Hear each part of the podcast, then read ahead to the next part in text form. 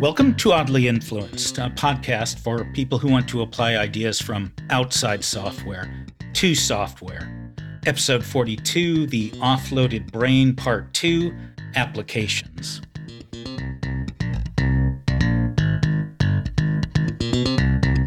Last episode, I gave five design principles, which I'll boil down to three key points. One, Perceptions aren't built up from fundamental values like length or weight. It's more that we grasp complex, relevant information instantly as a whole. It's not often particularly useful to put in the effort to decompose that whole into its smaller parts. Two, perceptions that signal opportunities for behavior are called affordances. There's frequently a direct control link between the perception of an affordance and the behavior it affords. Often it's a reflex or close to one. Three, animal behavior is frequently directed toward maintaining invariance or rhythmic activities. That can be tied together with perception and affordances by considering a behavior like, say, walking as a multi stage cyclical behavior where each stage positions the body to receive the affordance that will prompt the next behavior in the cycle. That allows activities like walking to be mostly automatic. Non automatic actions are prompted only by large and unusual affordances. In this episode, I'll reflect on what all that might mean for the design of software workspaces. To that end, I was helped by a video call with Steve Doubleday, Ron Jeffries, and Ted M. Young. Assume all the good ideas are theirs and all the mistakes are mine. In episode 19, I used the example I'm perhaps most known for bright and dull cows. To summarize, bright versus dull is a diagnostic distinction veterinarians use. Student veterinarians are not extremely good at distinguishing between bright and dull cows, and so they seek to learn rules to make such judgments. In the process of veterinary education, students learn to make the right judgments, but in that process, they lose the rules. That is, what was once a reasoning process becomes perception a cow simply is either bright or dull. They can't not see it. Now, you could argue that it's all rule following underneath, that somewhere in the brain there's an engine that's learned the rules and applies them, but merely presents the judgment to the veterinarian as if it were perception. Ecological and embodied cognition researchers, who I called double E's in the last episode, doubt that because it's wasteful of expensive neurons. I'm going to doubt it too. I'm going to suppose that recognizing brightness and dullness is a learned perception, akin to how a baby learns to recognize faces. Recall from the last episode that babies don't seem to be programmed to recognize faces. Rather, they're programmed to be able to learn to recognize faces, starting from their inherent interest in face like configurations of visual features. I'm not claiming that you can learn any perception, when I became a parent, I got fairly good at detecting what Dawn and I called sick eyes, a sort of undefinable look that said the child was getting sick, even if the child would always deny it. Hi, Sophie. I rather suspect that humans are built to learn quickly how to perceive a sick child, and I also suspect that the veterinarian's ability to look at a cow and say, that's a dull cow, is built on top of that evolutionary feature. The equivalent of dull cow or sick eyes in programming is code smells. I want to claim programmers learn to perceive bad code in a learning process that is, for practical purposes, the same as babies learning to recognize faces or veterinarians learning to recognize dull cows. Or, for that matter, fire chiefs learning to recognize when a burning building is about to collapse. That's covered in Gary Klein's Sources of Power, which I hope to have an episode on someday. I used to think that smells was a good metaphor because I believed smell is the most direct sense. When you open a container of bad food, you immediately react. However, as I talked to Doubleday, Jeffries, and Young, I got the impression that the all or nothing character of smell is misleading. It seems that, for at least some people, perceiving a code smell is a scanning or searching process. I imagine that eye trackers would show such people attending to hot spots in the code's display before they make a judgment, even if that judgment seems quick. Code smell detection is possibly built on top of our visual system's innate ability to attend to symmetry, density, or other patterns. According to Andy Clark's 1997 book, Being There, quote, the macaque monkey possesses at least 32 visual brain areas and over 300 connecting pathways, end quote. The areas are not arranged particularly hierarchically. Pathways will transmit signals from higher level areas that summarize back down to lower level areas that perceive. And there are all sorts of sideways connections between not obviously related areas. All these connections lead to a variety of semi innate, semi learned patterns of neuron firing. For example, macaques have particular neurons that light up more strongly in the presence of, say, spirals. I'd venture to say that many, many programmers have come to realize the distinctive indentation pattern of deeply nested control flow. It's a pretty obvious pattern, and it doesn't take much experience with such code to understand why it makes life awkward. But there's no reason to suppose that someone like Ron Jeffries doesn't have neurons trained to recognize more subtle patterns with more subtle effects, meaning he can see code smells that I can't. How did he come to learn these patterns? Surely part of it was like a vet student learning a cow is dull, trying to change code, finding it annoyingly difficult, and looking for a reason why, a concept attached to a name like primitive obsession or feature envy. But I suspect plain old fiddling around must play a part, because people who are good at refactoring and code smells often seem to have a sort of tactile approach. For example, Ward Cunningham has compared working with code as feeling akin to a potter's working with clay. I'm encouraged in this thinking by another fact about macaques. Groups of neurons stimulated by vision are connected to groups stimulated by touch and vice versa, so that, quote, the reciprocal pathways would allow the goings on at one to become usefully correlated over time with goings on at the other site. Such correlations would come to encode higher level properties, such as the combinations of texture and color distinctive of some particular class of objects. End quote. To me, that suggests there's a connection, probably subtle, between the code smell and the refactoring that fixes it. I realized some of the subtlety at a conference I attended just about 20 years ago. For a session, I decided to put up some code of mine and ask for help refactoring it. Four people in the audience Ron Jeffries, James Newkirk, J.B. Rainsberger, and someone I forget took the lead in telling me what to do. And I distinctly remember them telling me things like, move that code there closer to that other code over there talking about the similarities between the two, having me tweak the two chunks of code to make them more visually similar, and then a hidden commonality just sort of popped out. My advisors told me similar stories in a conference call.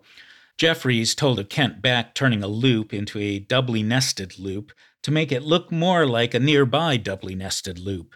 Young told of adding an unnecessary arithmetic operation to make one method look more like the others, and then building a refactoring from that. What strikes me is that detecting code smells is spread out in both space, the layout of the code in front of you, and time, a sequence of actions that reveals new perceptions, or let us call them affordances, that guide the next action. That plays into a mailing list post of Ron Jeffries that I made the epigraph of my only academic contribution to sociology, a book chapter called Agile Software Development A Manglish Way of Working, in a collection of responses to Andy Pickering's The Mangle of Practice, another book to cover in the podcast. Here's that post in a dramatic reading by Ron Jeffries himself. Kent Beck has those rules for properly factored code. One, runs all the tests. Two, contains no duplication. Three, expresses every idea you want to express. Four, minimal number of classes and methods. When you work with these rules, you pay attention only to micro design issues. When I used to watch Beck do this, I was sure he was really doing macro design in his head and just not talking about it, because we can see the design taking place but he never seems to be doing anything directed to the design. So I started trying it. What I experience is that I'm never doing anything directed to macro design or architecture, just making small changes, removing duplication, improving the expressiveness of little patches of code. Yet, the overall design of the system improves. I swear I'm not doing it. You may take a computational approach to Jeffries' claim. Just as you could say there really are rules beneath the judgment that a cow is dull, you could say that the Beck process has more thinking behind what's presented as a mere set of reactions to affordances. And you might be right. But you might also hedge your bets and spend some time practicing being less analytical and more reactive as a way of building up your pattern matching muscles. Be more aesthetic, keeping in mind that the point is to expand your aesthetic perceptions, not just to reiterate prepackaged and value laden perceptions like elegance and simplicity. Now, it might seem odd to compare fiddling with code to working with clay. You're not actually touching the code, you're touching a keyboard.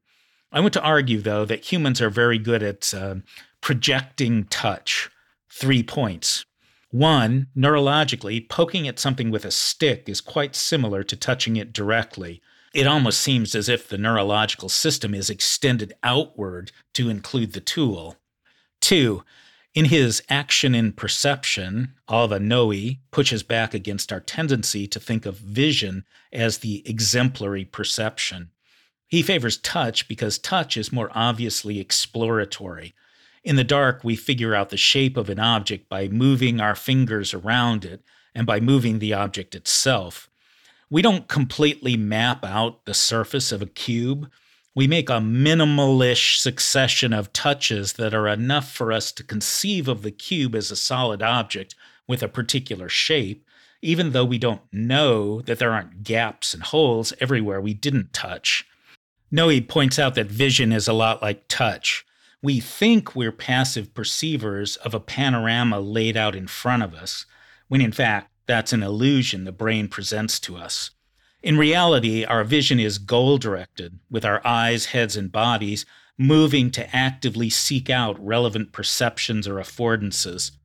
In a metaphorical way, the ancients' idea that we see by emitting rays from our eyes that bounce back to us is more correct than eyes just passively receiving a visual field. Three, as noted before, touch and vision, and perhaps other senses, are connected together at all sorts of levels, developing joint patterns of activation that represent, in some sense, frequent experience. This combination of multisensory inputs and active perception as a kind of search for relevance suggests to me that the old MIT AI lab hackers were onto something with their jargon.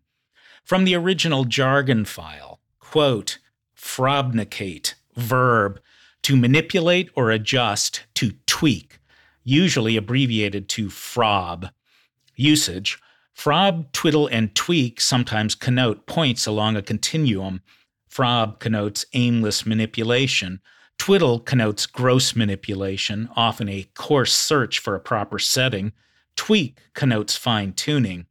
If someone is turning a knob on an oscilloscope, then if he's carefully adjusting it, he is probably tweaking it. If he is just turning it but looking at the screen, he is probably twiddling it.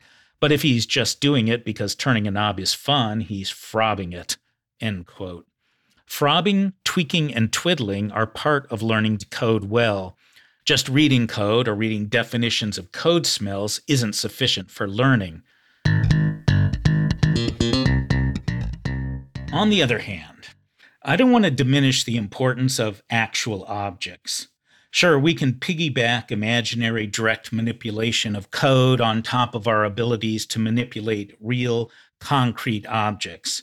That doesn't mean that we don't benefit from actually manipulating real, concrete objects. My example is the venerable 3x5 card, once the mainstay of planning and design in the lightweight methodologies. It was popular in large part because it was so physical. I have three stories, the first two involving Ron Jeffries, perhaps the 3x5 card's greatest fan. The first is when I was doing some joint consulting work with Ron at a company in Emeryville, California. We arrived early one morning. The product owner was already there, and he was fretting about a meeting he'd have later that morning with his boss or his boss's boss. The problem was that he had a spreadsheet with a vast number of requirements or stories summarized, one per line, and he was going to have to explain that the big release couldn't include them all.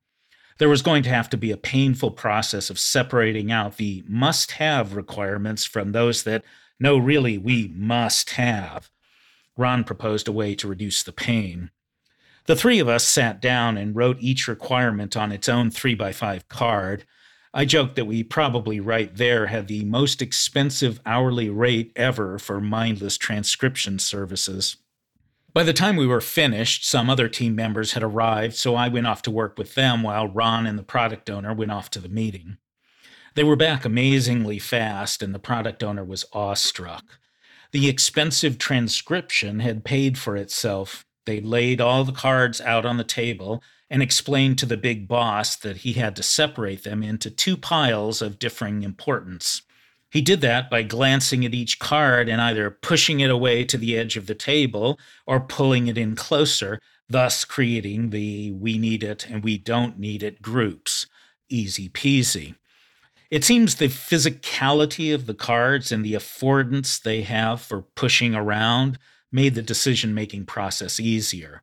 You might think the mental process was really the same, just illustrated with an external prop. Double E's ask you to consider that the thinking isn't the same, that so manipulating a physical environment is a different kind of thinking. I expect it also helped that all the cards were visible at once, could be pushed into groups of related cards, and that particular cards could be found fairly quickly by remembering their location. More benefits of materiality. Another example of that is the Venerable Class Responsibility Collaboration, or CRC cards, so called because, in the original form, a class's name, its responsibilities, and its collaborating classes were written on the card. In fact, it's often unnecessary to do any writing. You pick up an empty card, name it out loud, put it down on the table. Now it's a thing in the system you're designing. Collaboration is indicated by putting collaborating cards near each other. The responsibility can just be remembered, though if it turns out to be useful, you can always scribble notes on the card. Discussions are then structured by how people relate to the physical cards. For example, I want to claim that three different ways of indicating a card have different effects on the participants. Speaking the class name is weak. Tapping the card with your finger while starting to talk about it is stronger. Picking the card up and speaking is the strongest. In our video call, Ron illustrated that by picking up an imaginary card with a flourish, miming holding it upright next to his head. He also mimed talking about collaboration by picking up two imaginary cards and tapping their imaginary edges together. People would also move cards around. Here's Ron. Pretty soon, people would start talking about something that had to happen. And they would point to an empty place in the table where that thing was. Yep. Yep. And everybody knew that the thing was there, and they didn't know what it was yet but they and that that was where it belonged. And it there was something magical, which is what we're looking for, I think, about the cards and the moving them and the table, and you know you would slide them around until they would seem to be arranged right in some some way. Again, you could quibble that the physical cards are just annotations or flourishes attached to the same underlying mental process. Maybe so, but it is striking how well physical cards caught on compared to later attempts to computerize the experience. Interacting with a virtual canvas and sliding around pictures of cards just doesn't seem to have the same oomph. I speculate a lot of that is that you can't see a particular person moving the card, which weakens the association between particular ideas and particular people who are their advocates or representatives. Here's Ted. One of the things I struggle with is CRC cards are great when they're when they're tangible. Like I see people do that with like Miro boards, and and for me, I haven't done it enough where I feel like it's been able to replace it. I don't know if it can, but given the the world we're in, I kind of have to figure that out. But there is definitely something that the, that the physical environment, having those cards on a table and being able and and people sitting around it that I, I miss. My final example is fairly trivial. Back in the day when I worked with teams in team rooms who had tasks or stories tacked up as cards on a wall, I was a fan of having people finishing a task get up, take the card down, ostentatiously tear it up. The reason I like tearing up cards is what does a torn up card afford? Answer nothing. You're done with the card. The follow up behavior is to throw it away and move on to something else. Now, what's a perennial problem with finished tasks or stories? Not being able to move on, programmers thinking they're done when they're not. If you use Jira or some other task tracker, it's trivial to say, oops, I guess I wasn't done, and revert the task to the in progress state. I speculate, speculate, that the concrete finality of tearing up the card reinforces the old ethic of done means done. It means something different than fiddling with Jira, which, blissfully, I've never had to do, but I do hear stories. Anyway, tearing up cards is fun. My card stories were mostly about the environment, though they do involve the body, holding up the card, using your ability to scan a visual scene and remember by position. But here's an example that's all about the body. As I've mentioned before, my wife and I used to dance tango, specifically close embrace tango, where there's no space between the partners' chests. For an example, see this episode's custom image. That's my wife, Dawn, embracing a man who is not me. Before the music starts, the partners enter the embrace. That's a little ritual that involves putting your arms in the right place, but more importantly, is about inhaling, raising the chest up and out, and leaning forward for contact. To me, it changes my state from my normal one of intense self absorption to one where I'm attentive to the movements and reactions, the body language of my partner. Note, in the picture, the man embracing Dawn isn't leaning forward enough to lead well. He's projecting tentativeness. One time, when I was about to start an in person pairing session, I decided to begin by doing a sitting down version of entering the embrace. Chest up, lean forward, but no embracing arm movement. I'm not a weirdo. It seemed to help, so it became a habit of mine. It's not a direct control link, it's more akin to the contextual information that determines how a cockroach skitters away once the direct control link starts it moving. See the previous episode for the cockroach story. For me, posture affords collaboration. That's a minor example, but as I look back over a career that started when people still worked in two person offices and later saw the fads for open plan offices, boo, and dedicated team rooms, yay, and now has a lot more remote collaboration, I've been endlessly amazed by how little attention people pay to what the environment affords. One of my hopes for this series of episodes is that the idea of affordances is sticky in your brain. Michael Feathers once said something like Once you learn about confirmation bias, you start seeing it everywhere. That's reminiscent of the way, once you have a baby yourself, you start seeing strollers everywhere. They were always there, but you never consciously noticed them. If I'm lucky, you'll now start noticing that your environment is full of affordances and you'll wonder how you can tweak them, or twiddle them, or frob them to improve your work life. Let's move on to rhythm, another thing I used to not notice, but now I see all over the place.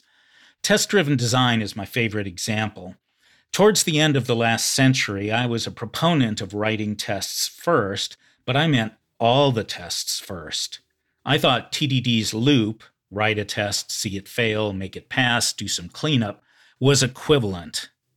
I was wrong as I learned when I actually tried TDD instead of reasoning about it. TDD is much better for creatures like us because it has a cyclical rhythm like that of walking. My style did not, so was inferior. Here's Ted, who links quick cycles to Csikszentmihalyi's idea of flow. And that sort of brings me to, to, to the flow thing. I wonder if having the rhythm, having these tiny steps, these these quick cycles, getting into flow conserves our, our, our energy, our working memory, because we don't have to think about the next step. We just Ooh. do it. Ooh. And taking the bigger steps means we we have to now plan. The classic unit test runners make good use of affordances. With JUnit, you started with the classic green bar, a strip of green that grows across the screen as the tests run. The finished green bar affords writing a new test. You would then rerun the suite looking for a new affordance, the green bar growing, then turning red as the newest test failed, as it should since you haven't written the code to make it pass. That red bar affords the behavior of trying to make the test pass and you're now looking for the affordance of a fully green bar. If you see it, you're prompted to either do some cleanup if you'd noticed or implemented a code smell, or move on to the next test, the next step in the cycle. Or, more alarmingly, the bar would start green as old tests passed, but wouldn't stay green. It unexpectedly turns red, prompting you to reconsider your code, which is failing. I spent most of my programming life without green and red bars as I used test runners that printed a period for a passing test and an F for a failing test. The green bar was replaced with a row of periods, the red bar with a row of dots with at least one F. That's a weaker affordance. It pushes you less, except in the case when you've broken something but good, in which case a flood of intermixed periods and Fs provides a nice jolt. The distinction between periods and F stands out enough to be a decent affordance, though. I have, on at least one occasion, used a test runner that printed a single monochrome line of text for each test, quickly filling the whole screen with lines that didn't clearly signal either success or failure, and which, in any case, quickly scrolled up past the top of the screen. The final summary line discreetly indicated success or failure. This is crazy pants. Affordances are supposed to push. Here, the process relied entirely on the programmer's decision to be scrupulous and pull information out of the data. To me, the explicit TDD loop, with each step ending up by looking explicitly for an affordance to generate the next step, has something of the nice pulsing rhythm of tango. Other people prefer a smoother transition where they move without waiting from step to step. They probably prefer waltzes too, but hey, takes all sorts to make a world. The mechanism for doing that is test auto runners, where tests are run whenever a file is saved. You continue in the TDD loop unless something unexpected interrupts your rhythm. James Shore has a neat way of doing that. He's hooked up his test runner to a sound generator when the test suite passes, it makes a happy sound. If it fails, it makes a sad sound. Shore doesn't have to glance anywhere to see the status of the test suite.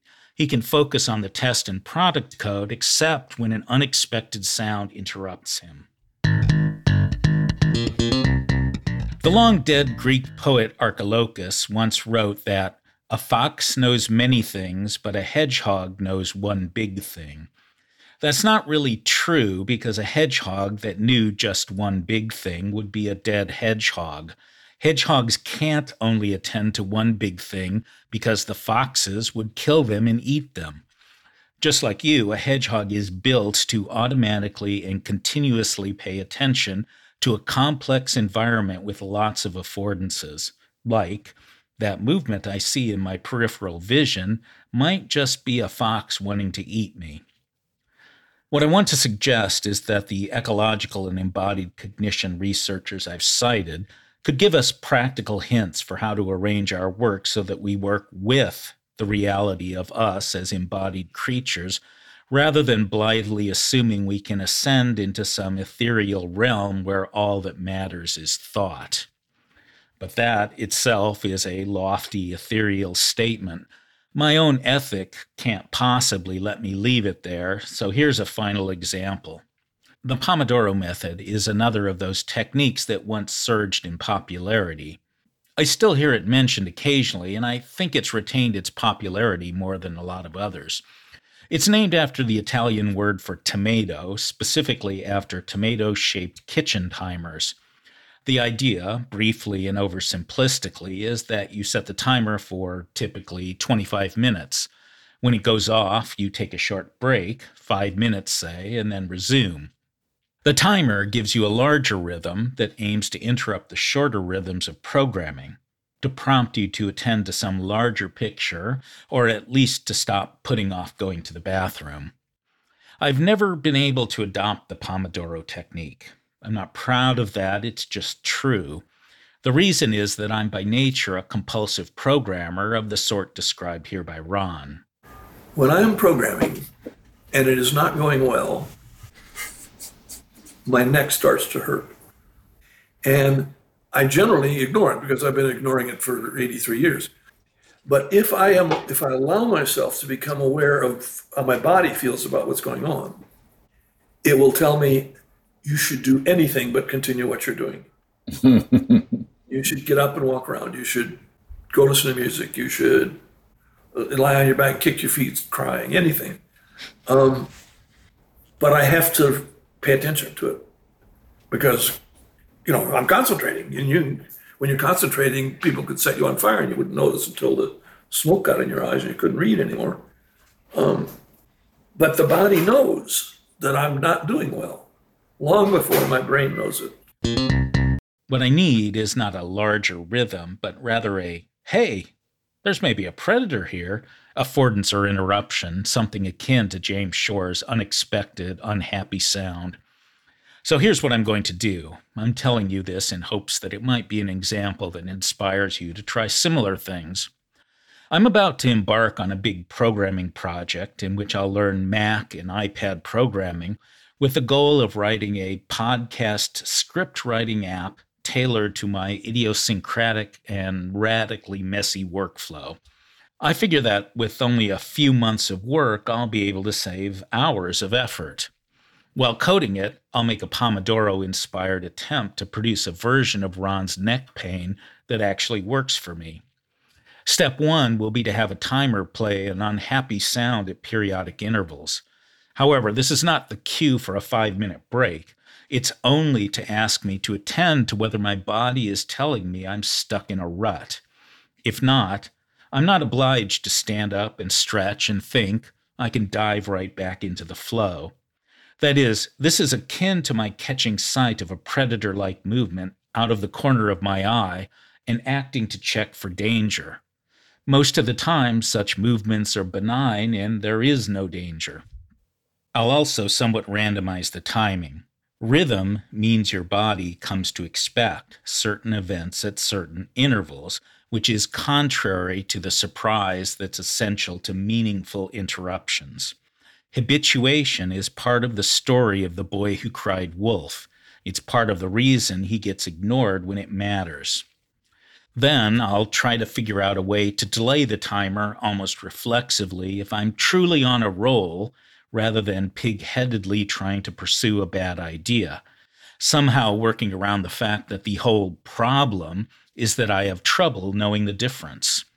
Hmm, Mac OS touts its machine learning packages that app developers can use. Perhaps I can train the Xcode test runner to deduce the tensions I ignore and provide appropriately timed interruptions. I don't know if this will work, but it'll be fun. In any case, I hope it gives you an idea of the kind of thinking that embracing ecological and embodied cognition might prompt. Thank you for listening.